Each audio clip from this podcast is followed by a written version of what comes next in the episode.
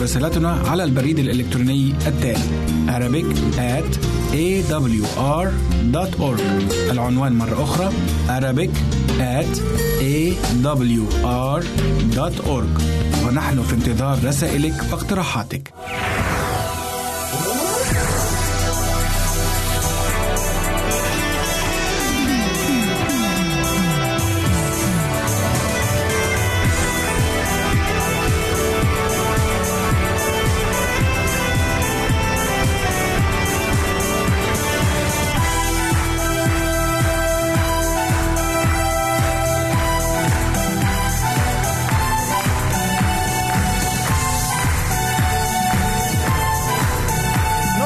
我一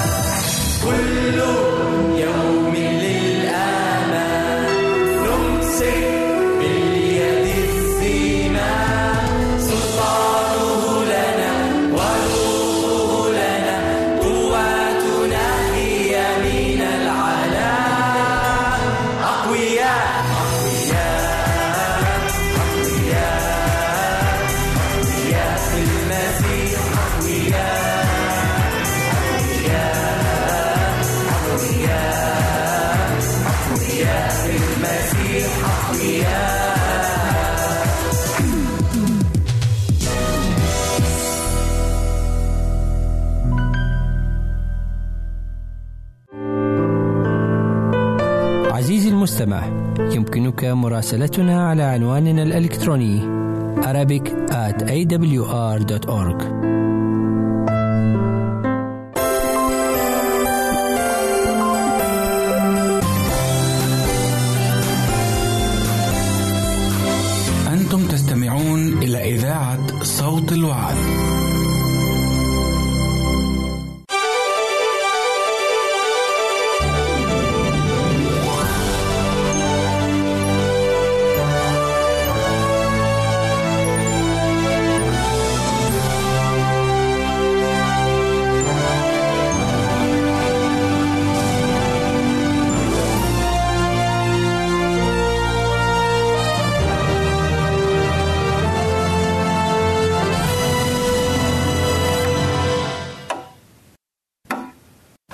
يسرني مرة ثانية أن بنعمة المسيح أقدم مواضيع عن مجيئه الثاني مجيئه بالمجد كملك الملوك ورب الأرباب.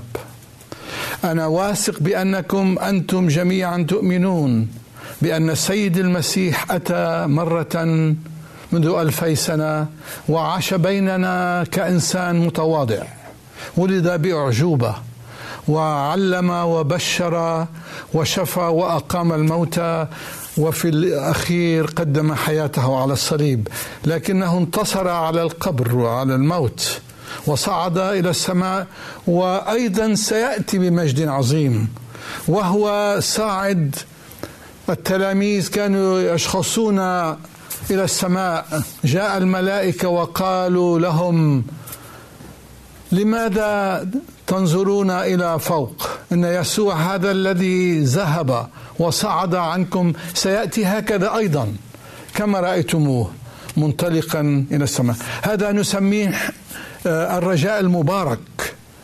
وأنا هنا سأكمل هذه السلسلة من المواضيع عندما قال لهم السيد المسيح وقال لهم انظروا لا يضلكم أحد.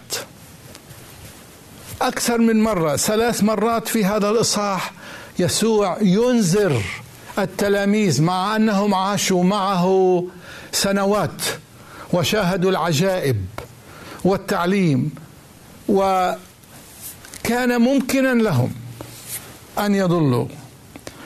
لكن شكرا للرب كانوا أمناء وشهدوا له وقدموا حياتهم لأجله كما هو قدم حياته لأجلهم. لا يضلكم أحد. نقراها في الأناجيل الثلاثي متى ومرقس وأيضا لوقا. من هو حقيقه المضل؟ المضل الأول الذي الذي يوحي بالضلال هو الشيطان. والذين يضلون غيرهم يخدمون الشيطان. يضلونهم عن الحق. هنا الكتاب المقدس يعرفنا لماذا الناس يضلون.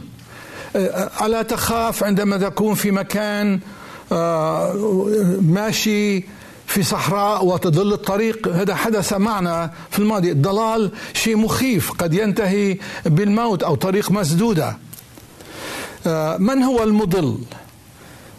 السيد المسيح قال ثلاث مرات لهم لا يضلكم أحد. المضل كما نقرأ في الرؤيا رؤيا يوحنا الحبيب يحذرنا عن أن هناك سيأتي المضل ويقول هنا أيضا آه، بأن المضل هو الشيطان إبليس وملائكته الذين حينئذ حدثت حرب. في السماء ميخائيل وملائكته حاربوا التنين وحارب التنين وملائكته.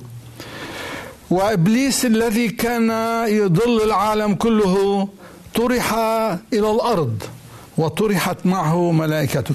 عندما يقول طرح إلى الأرض يعني هنا الشيطان آه، اختصاصي بأن يضل العالم.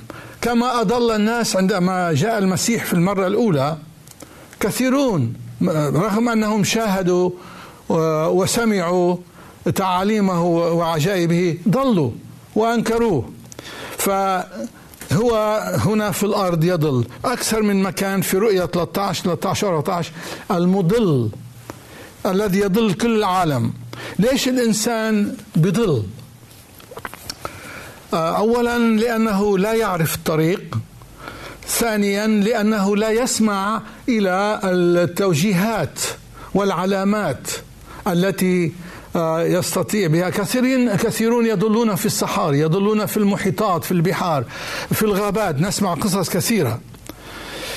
السيد المسيح قال في متى 22 29 تضلون إذ لا تعرفون الكتب ولا قوة الله. سراج لرجلي كلامك ونور لسبيلي. عندما أسمع كلام الرب وأحفظه آه، يعلمني الطريق. اليوم في آه، اخترعوا في السيارات وفي الطيارات آه، صندوق صغير. يعلم الإنسان إلى أين يذهب. بكل تدقيق. الكتاب المقدس علمنا بأننا إذا استمعنا لكلام الرب سوف لا نضل. آه الذين يبنون إيمانهم على الصخرة على صخرة كلمة الرب. قال يسوع الذين الذين يسمعون كلامي ويعملون بها أشبههم برجل عاقل بنى بيته على الصخر. فنحن عندما نبني بيوتنا آه، الروحية أو إيماننا على الصخر يسوع المسيح ونساق بروح القدوس فلن يمكن أن تضل. النبوة الثانية التي أعطاها المسيح للتلاميذ لكي لا يضلوا هي الحقيقة موجودة أيضا في متى؟ 24 5 24 5 حذر السيد المسيح بهذه الكلمات. فإن كثيرين سيأتون باسم قائلين أنا هو المسيح ويضلون كثيرين. باسم المسيح يأتون لكي يضلوا والحقيقة هني جايين باسم المضل المضلل هو الشيطان. وأيضا في العدد 24 يكرر لأنه سيقوم مسحاء كذبة وأنبياء كذبة. وأيضا يعطونا آيات عظيمة وعجائب حتى يدلوا لو أمكن المختارين. هؤلاء من من جهل هن أذكياء جدا محن محنكين كما يقولون. وباستطاعتهم أن يضلوا حتى المختارين. مين هن المختارين؟ ماذا يقصد بكلمة مختارين؟ المختارين هم الذين آه، دعوا وقبلوا دعوة الله ويعرفون الحق لكن آه، مرات يستمعون للمجرب وعندما يستمعون للمضل آه، ويكونون في أماكن غير لائقة بهم آه، طبعا يمكن لهم أن يضلوا. كان قبل آه، مجيء المسيح مسحاء كذبة وأيضا اليوم مسحاء كذبة. نقرأ في رسالة القديس بولس آه، إلى تسالونيكي الثانية العدد سبعة إلى 11 الإصحاح الثاني 7 ل 11 الذي هنا يقول الأثيم بسميه الكتاب وحينئذ سيستعلن الأثيم يعني الشرير الذي الرب يبيده. وسيبيده آه، قريبا بنفخة فمه وب... ويبطله بظهور مجده الذي مجيئه بعمل الشيطان بكل قوة وبآيات وعجائب كذبة وبكل خديعة الاسم في الهالكين لأنهم لم يقبلوا محبة الله أو محبة الحق حتى يخلصوا. ولأجل ذلك لأن ما قبلوا لا بدهم يقبلوا شيء ثاني ما قبلوا الحق ولأجل هذا سيرسل إليهم الله عمل الضلال حتى يصدقوا الكذب لكي يدان جميع الذين لم يصدقوا الحق بل صدقوا الاسم آه إذا الله ما بيحب يسمح آه، أحد يضل لكن عندما الرب بيعطينا إنذارات عديدة مرات ينذرنا بأن نسمع لكلامه نسير حسب توجيهاته. ولا نستمع فحينئذ آه، الأنبياء الكذبة والمسحاء الكذبة. ربما يصنعوا آيات وعجائب حتى بعض الأحيان. بس كيف نعرف أنه هذه من الله أو لا؟ أن هؤلاء هم أنبياء كذبة أو, أو أنبياء صادقين. عندما يحفظوا وصايا الله يؤمنون بالمسيح ويعيشون حياة صادقة صالحة عندئذ من ثمارهم تعرفونهم كما قال السيد المسيح. عندئذ نعرف من هم بعض الأسماء الذين ادعوا أنهم أنهم أنبياء أو مسحاء. من هم هؤلاء الذين ادعوا؟ تصدقون بأن هتلر ذلك السفاح المجرم القاتل ادعى بأنه المسيح. وأيضا ماذا عن جورو راجنيش. أيضا ادعى بأنه هو نبي. جين ديكسون ادعت بأنها أيضا نبية. جيم جونز كلنا سمعنا عن جيم جونز الذي قاد وراءه مئات مئات العالم وهرب بهم وأخذهم من أمريكا إلى جيانا وهناك أمرهم ولسبب شرير أن يأخذوا السم. ومات منهم أكثر من 1500 شخص. وأنا شاهدت ذلك المنظر المحزن الذي رأيت فيه أطفال يموتون. آه، وأيضا ديفيد كورش. ديفيد كورش ذلك الذي ادعى بأنه المسيح. ورأينا كيف كان يسلك سلوك شرير في الخلاعة والانحرافات.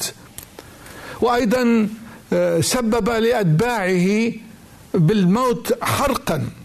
هناك اليوم عشرات عشرات الذين يدعون النبوة منهم من من يدعي أنه يتبع المسيح ومنهم من يدعي أنه يتبع ديانات آه، أخرى. هنا المسيح أيضا أعطانا نبوءة أنه سيكون حروب وأخبار حروب. قال لهم السيد المسيح ستسمعون بحروب وأخبار حروب. آه الحروب دائما كانت موجودة.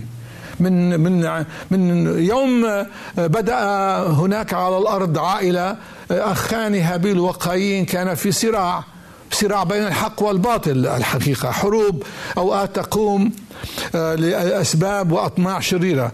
آه، ما دام هناك طمع وشر وكبرياء سيكون حرب آه، دائمة. الكتاب المقدس يقول إن الحرب بالحقيقة ابتدأت في السماء. وحدثت حرب في السماء. الإصحاح الثاني عشر من رؤيا. آه، ميخائيل وملائكته حاربوا التنين. آه، وأيضا ملائكته. ولم يقوا آه، فلم يوجد مكانهم بعد ذلك في السماء. فطرح التنين العظيم الحي القديم المدعو إبليس والشيطان الذي يضل كل العالم طرح إلى الأرض. ويل لساكني الأرض لأن إبليس قد نزل إليكم وبه غضب عظيم. الحرب الحرب هي أيها الأعزاء تبتدئ بالنفس القديس بولس وصف الحرب بأنها آه، دائرة في حتى في حياته في في داخله. نقرأ عنها في رسالة القديس بولس الإصحاح السابع ولا 22 فإني أسر بناموس الله. يسر بناموس الله بحسب الإنسان الباطل ولكنني أرى ناموسا آخر في أعضائي يحارب ناموس ذهني ويسبيني إلى ناموس الخطيئة الكائن في أعضائي. ويحي أنا الإنسان الشقي. من ينقذني من جسد هذا الموت؟ أشكر الله بربنا يسوع المسيح. أشكر الله الذي يعطينا الغلبة بربنا يسوع المسيح. لذلك نحن نتكل على الله في هذه الحرب الداخلية. الشيطان يبدأ المضل يبدأ الحرب داخليا في قلوبنا. صراع بين الخير والشر.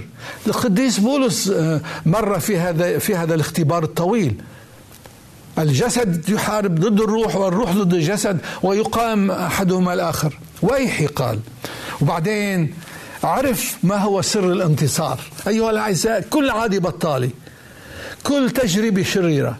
لا نستطيع بقوتنا الذاتية. أستطيع كل شيء بالمسيح الذي يقويني وهكذا انتظر انتصر بولس آه، في حربه. وكان مستعد عندما الرب دعاه آه، ومات قال أنا حاربت جاهدت وانتصرت. قال أحد قواد كان معروف جدا. حارب في ميادين كثيرة وانتصر وقال لم أشعر بلذة الانتصار إلا عندما انتصرت على نفسي. هذا شيء آه، مهم. ونحن كليتنا كما انتصر بولس وانتصر هذا القائد بقوة الرب على الطبع على الضعفات على العادات الشريرة. قال آه، أستطيع كل شيء.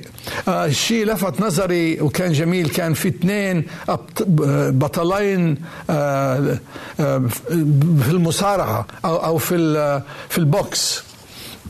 فدخل واحد منهم وقال عندما دخل على الحلقة قال أنا أستطيع كل شيء بالمسيح الذي يقويني. وذلك البطل انتصر. نحن أيها الأعزاء يجب أن ننتصر بالمسيح على ضعفاتنا. دعونا ننتقل إلى الحروب العسكرية. آه، حروب كما قلت والتاريخ يسجل حروب بين آه، أمة وأمة بين قبيلة وقبيلة بين إنسان بين في المدينة بين ناس وناس هذا معروف.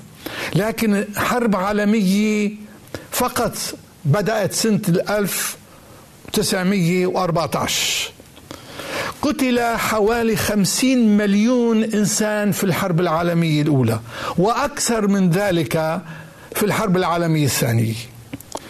وأنا شاهدت مؤخرا منظر أو مناظر محزنة كنت أشاهد سلسلة طويلة من الحرب العالمية الأولى والثانية. لا لا عشرات لا مئات لا بل مئات الآلاف الذين قضوا نحبهم بالموت. شباب لم يرجعوا إلى بيوتهم. بيوت تهدمت. وبسبب الحروب أيها الأعزاء يأتي الجوع والمرض والكوارث. والخبراء يقولون إننا نحن اليوم إننا نحن اليوم في بداية حرب عالمية ثالثه وهذا لم أقوله أنا بل العلماء يقولون. قنبلة هيروشيما وناغازاكي قتلت أكثر من مئة ألف حرب الخليج. هناك أسلحة مدمرة اليوم. يقدر العلماء المختصون بأنها تدمر العالم. هناك أسلحة فتاكة جرثومية وذرية ممكن أو يمكن لإنسان أن يحملها وينقلها من بلد إلى بلد وهذا يخيف العالم. القول أن يكون أن يكون هناك سلام والناس يصلون من أجل السلام هذا شيء جيد. لكن أيها الأعزاء الكتاب المقدس في أكثر من مكان أكثر من آية يقول لا سلام للأشرار. كيف يستطيع الشرير ان أن يعطي سلام؟ السلام الحقيقي يبدأ في القلب. الخطر الأكبر ليس القنابل الذرية والهيدروجينية والجرثومية. الخطر الأكبر على العالم هو الحقد في قلب الإنسان الطمع الأنانية التعظم. 1920 عصبة الأمم قالوا لن تكون هناك حرب فيما بعد. يا ليت. يا ليت. كنت أنا في حياتي أخدم في الجيش. دعيت للجيش. وكانت نهاية حرب الأيام الستة. كنت أسير مع صديق مسلم اسمه هشام. كنا نسير في الليل. تأوه هشام وقال يا أخ جبرائيل كل أيامنا نحن هالجيل كل أيامنا حروب ومخاطر وخوف متى سيكون سلام؟ هل سيكون سلام حقا؟ قلت له يا هشام ما رأيك لو أتى أحد الأنبياء لو أحد قام رجل مصلح؟ قال مستحيل. سميت له النبي فلان ونبي فلان قال لا ابدا لا يستطيع أحد. سميت له بعض بعض السياسيين قال مستحيل لكن من يستطيع؟ فنظر إلي هشام ذلك الشاب المسلم المتدين وقال لا يستطيع أحد أن يحقق سلام لهذا العالم. سلام حقيقي إلا سيدنا عيسى. قلت لماذا؟ هل تؤمن؟ حق قال نعم نحن نؤمن. والدي وجدي دائما خبروني فقط السيد المسيح يستطيع أن يحقق سلام لأنه هو الذي عاش السلام وتكلم بالسلام ودعا إلى السلام. وقرأت كتاب لشخص مسلم آه، آه، أيضا اسمه هارون يحيى. تكلم بأن سيد المسيح هو الذي سيحقق السلام. وهو سيأتي. وقال عنوان الكتاب عيسى سيأتي ثانية. هناك ترنيمة عن السلام. ترنيمة تبدأ هكذا. يا رب هب سلما بلا حد لنسل آدمي حتى نرى أعلامه على قلاع العالم. كم من يتيم مائت على ذراع أرملة والحرب ما أبقت لها شيئا يساوي خردلة. وكم هوى وكم هوى من شاهق وكم خلا من مربع. وأصل هذا الخطب من نيران ذاك المدفع. وكم فتى مهذبا في الحرب فاضت نفسه من بعد آمال اللقاء ناحت عليه عرسه. فليغدو أسياف الورى فلتغدو أسياف الورى سكات حرث للملا وليغدو نسل الرمح في كل النواحي من زلا. فإن سيف الله يا كل الورى. أمضى حسام يفري ولكن حده المسنون أمن وسلام. لا أمل في سلام عالمي دائم لكن هناك سلام حتى في وسط الحرب هناك سلام حتى في وسط المعركة. اليوم أيها الأعزاء تستطيع أنت وأنا أن نحصل على السلام الحقيقي السلام الذي قال عنه الكتاب المقدس الذي يفوق كل عقل. يحفظ قلوبكم وأفكاركم في المسيح يسوع. هذا السلام الذي قاله يسوع لا تضطرب قلوبكم. أنتم تؤمنون بالله فآمنوا بي سلاما أترك لكم سلامي أعطيكم ليس كما يعطي العالم. ليكن لكم في سلام. أنا قد غلبت العالم. وفي المزمور 119 كلمات جميلة جدا تقول سلامة جزيلة لمحبي شريعتك الذي يحفظ وصايا الله ويكون مواطن صالح في قلبه سلام أينما ذهب حتى في وسط المعركة.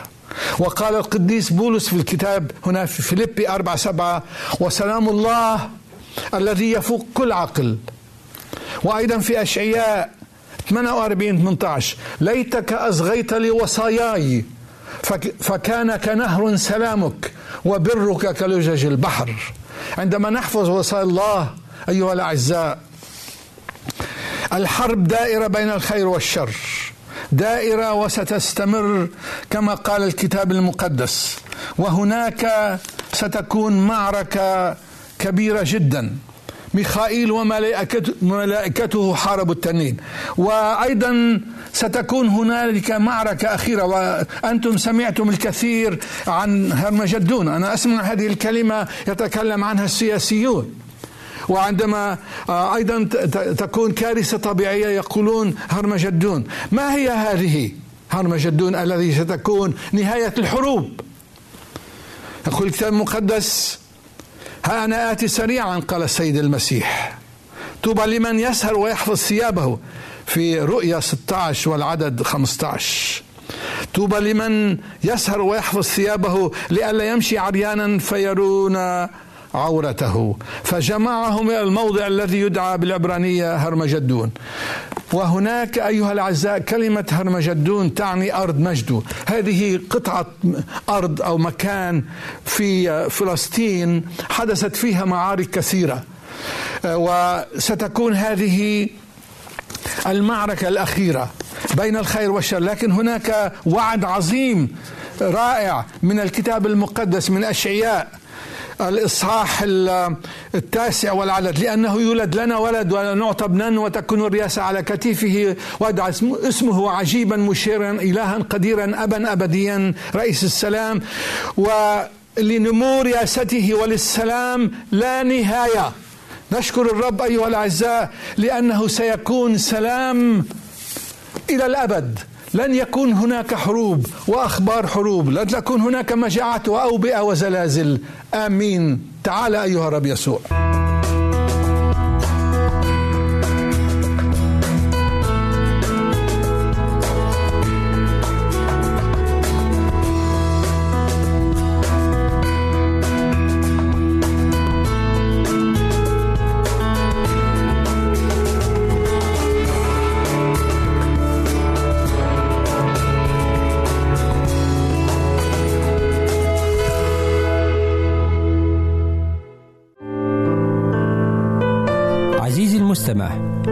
يمكنك مراسلتنا على عنواننا الإلكتروني Arabic at awr.org يمكنك مشاهدة هذا البرنامج على قناة الوعد أو على ال website www.l-wad.tv www.al-waad.tv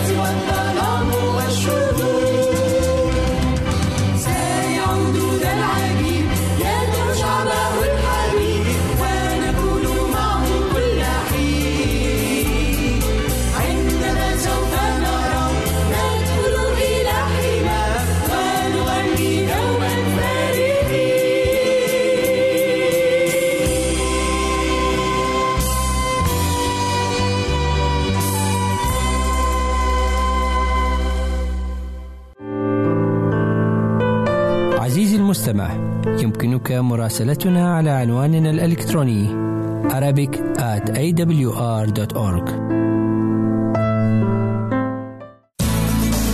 يمكنك مشاهدة هذا البرنامج على قناة الوعد أو على ال website www.l-wad.tv www.al-waad.tv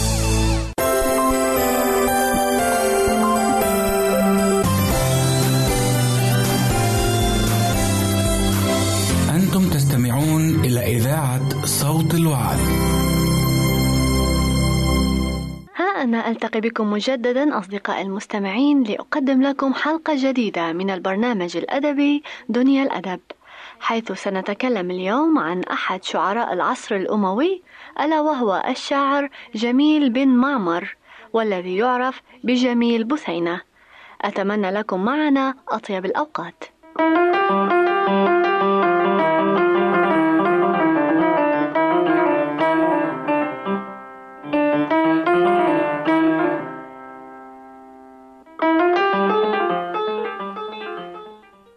جميل بن معمر شاعر حجازي من قبيلة عذرة.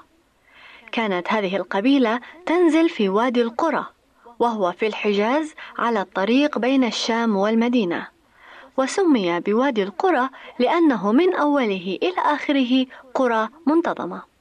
نشأ هذا الشاعر في وادي القرى على مقربة من المدينة في أسرة ذات سعة وبيئة تعيش على البداوة. وتستدر رزقها من الأرض والمواشي وتحيا محافظة على الشرف ومنعت العرض وتقاليد الوفاء والعهد. وقد أحب جميل ابنة عم له تدعى بثينة منذ كانا صغيرين يرعيان الإبل والماشية. وذلك حين ضربت بثينة إبلا صغيرا له فسبها وسبته وحلى في سمعه سبابها. وكان ذلك بداية غرام نما في قلب جميل. فلما بلغ أشده خطبها إلى أهلها. وكان قد شبب أي تغزل بها. فرفض أهلها تزويجها منه على عادة العرب. مخافة أن يظن الناس أن تصريحه بحبها في شعره كان له صلة بها قبل الزواج فيلحق بهم العار. واشتد الوله بجميل. وأصر على قول الشعر ببثينة فلامه الناس فلم ينفع معه اللوم فما كان من أهل بثينة إلا أن زفوها إلى رجل آخر وازدادت بذلك آلام جميل وظل على شغفه بها يذكرها في شعره ويتردد إلى ديارها لعله يطفئ برؤيتها ما كان يشتعل في قلبه. فغضب أهلها وشكوه إلى والي المدينة مروان بن الحكم الذي أهدر دمه. فمضى الشاعر هاربا يطوي النفس على جرح من الحب وخوفا من شر الوالي. وفي آخر حياته سافر إلى مصر حيث مات سنة 82 للهجرة الموافقة 701 للميلاد وهو على حبه القديم حتى ارتبط اسمه باسم حبيبته. فعرف بأنه جميل بثينة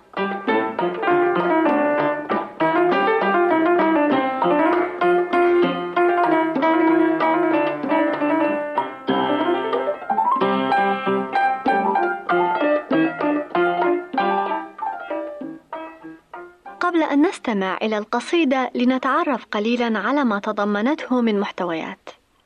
فيبدأ جميل قصيدته بالحديث عن الوشاة الشامتين الذين ظهر فرحهم حين نجح مسعاهم في التفريق بينه وبين من يحب.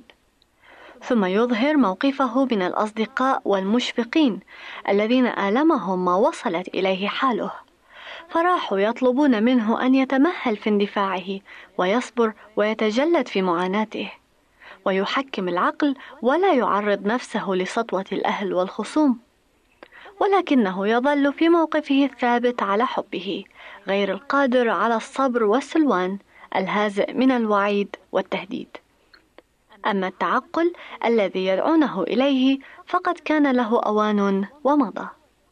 لم يعد عقل جميل هو الذي يسيره بل عاطفته هي التي تتولى القيادة والحكم.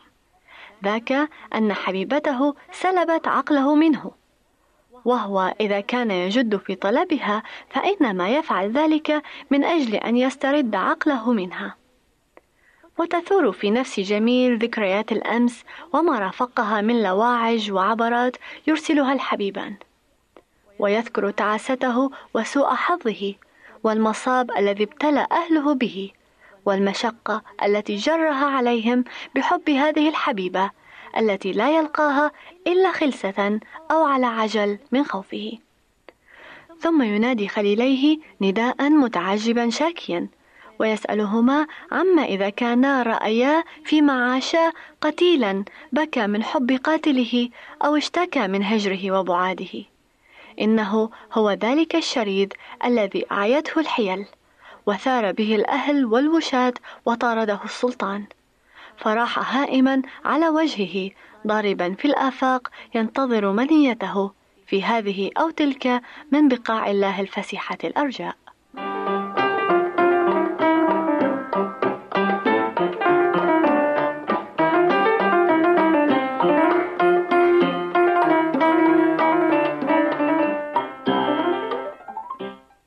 تقول الأبيات الشعرية لقد فرح الواشون أن صرمت حبلي. بثينة أو أبدت لنا جانب البخل. أحلما فقبل اليوم كان أوانه. أم أخشى فقبل اليوم أوعدت بالقتل. ولو تركت عقلي معي ما طلبتها. ولكن طلابيها لما فات من عقلي. إذا ما تراجعنا الذي كان بيننا جرى الدمع من عيني بثينة بالكحل. كلانا بكى أو كاد يبكي صبابة إلى إلفه واستعجلت عبرة قبلي. فيا ويح نفسي حسب نفسي الذي بها ويا ويح أهلي ما أصيب به أهلي. أراني لا ألقى بثينة مرة من الدهر إلا خائفا أو على رحلي. خليلي فيما عشتما هل رأيتما قتيلا بكى من حب قاتله قبلي؟ فإن وجدت نعل بأرض مضلة من الأرض يوما فاعلمي أنها نعلي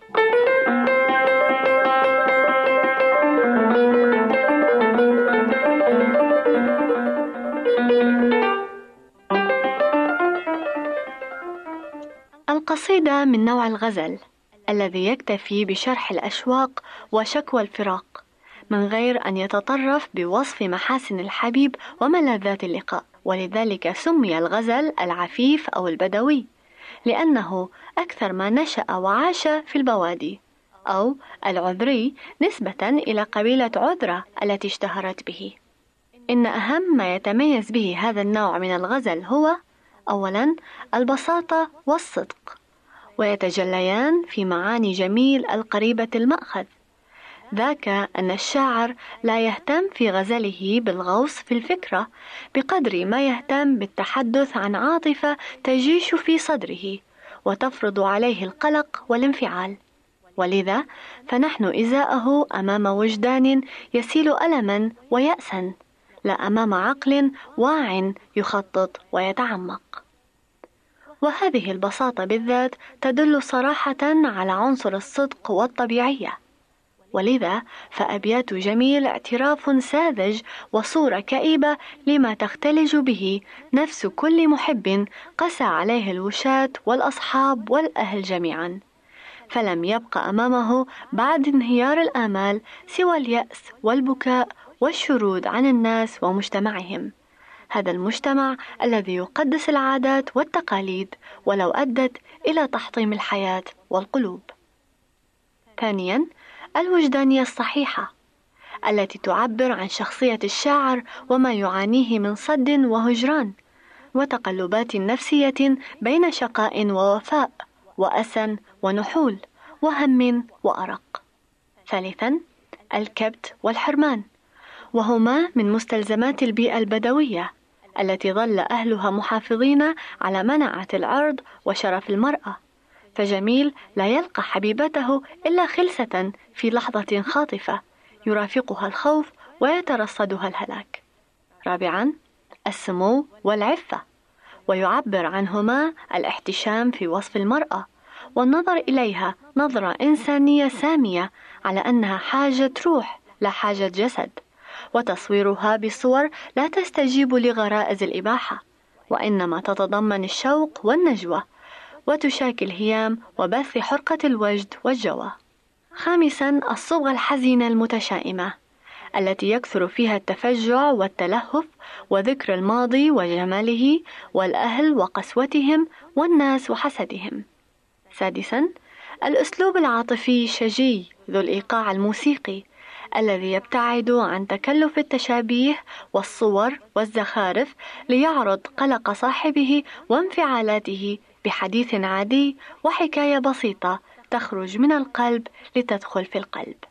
سابعا التفرد والوفاء فيقتصر الشاعر على حبيبة واحدة ويخلص لها ويحتمل العذاب في سبيلها ويلاقي الخيبة غالبا ولكنه يظل مع ذلك على إخلاصه وحبه وقد عبر جميل عن ذلك ببيت من الشعر يمكن اعتباره دستورا للحب العذري الذي لا يستطيع الموت نفسه أن يلاشيه. يهواك ما عشت الفؤاد فإن أمت يتبع صدايا صداك بين الأقبر.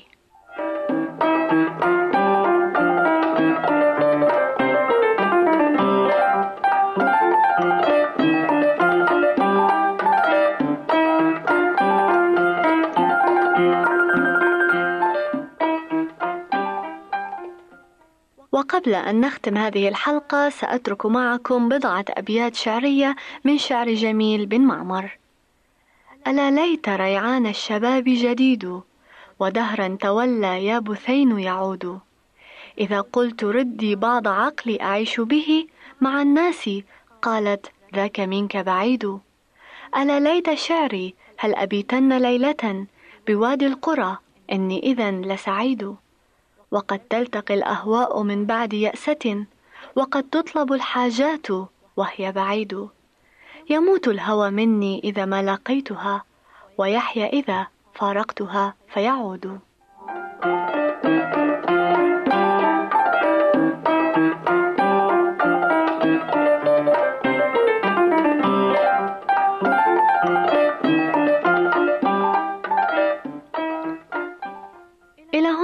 نأتي إلى نهاية هذه الحلقة أعزائي المستمعين من برنامج دنيا الأدب والتي كانت عن الشاعر الأموي جميل بثينة أرجو أن تكون المعلومات التي قدمتها لكم ذات فائدة ومتعة. حتى نلتقي بكم في حلقة قادمة لكم من رغدة سليم أطيب الأماني وإلى اللقاء. عزيزي المستمع يمكنك مراسلتنا على عنواننا الإلكتروني Arabic at awr.org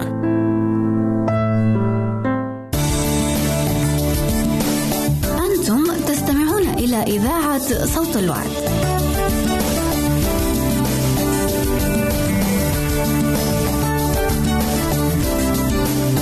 عزيزي المستمع يمكنك مراسلتنا على البريد الإلكتروني التالي Arabic at awr.org العنوان مرة أخرى Arabic at awr.org ونحن في انتظار رسائلك واقتراحاتك.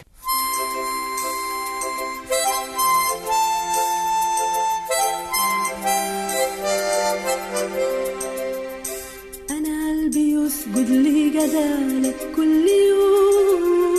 ولساني يشكر على الحياة اللي في يسوع. أنا قلبي يسجد لجدالك كل يوم. ولساني يشكر على الحياة اللي في يسوع. أنا بيك سلامي ونصرتي وحبي يدوم. كنت النهاردة هبقى إيه من غير يسوع؟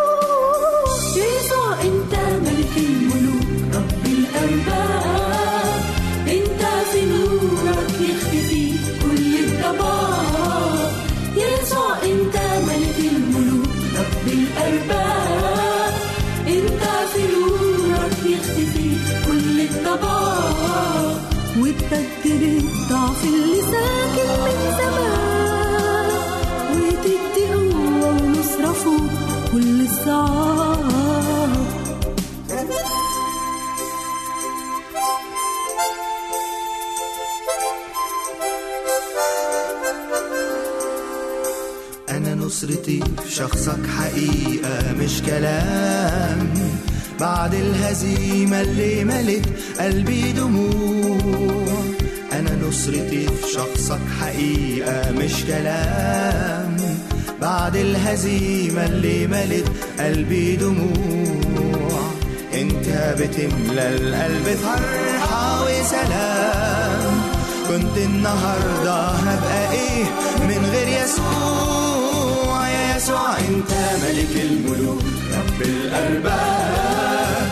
انت في نورك يختفي كل الضباب. يسوع انت ملك الملوك.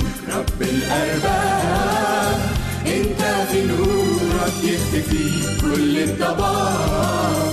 وتبدل الضعف اللي ساكن من زمان وتدي قوة ونصرة فوق كل الصعاب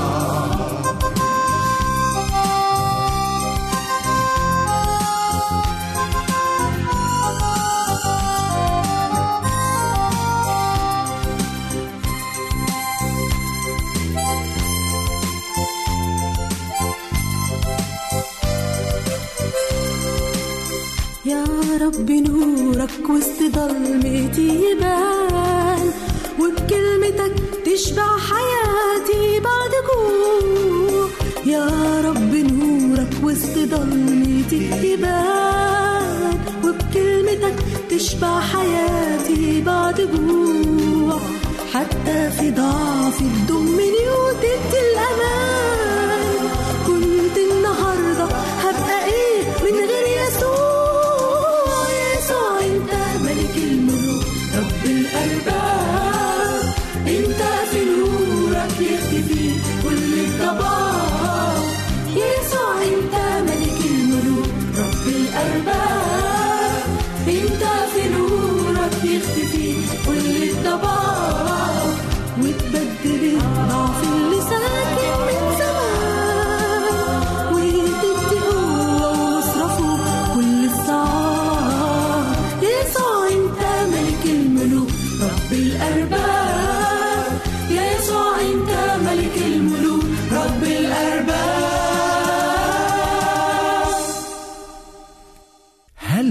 ليسوع من مثيل.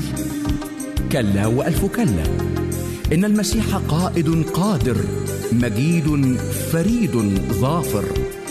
صارع الموت فصرعه وأمر البحر الهائج فأسكته. وشفى الأبرص النجس فأبرأه.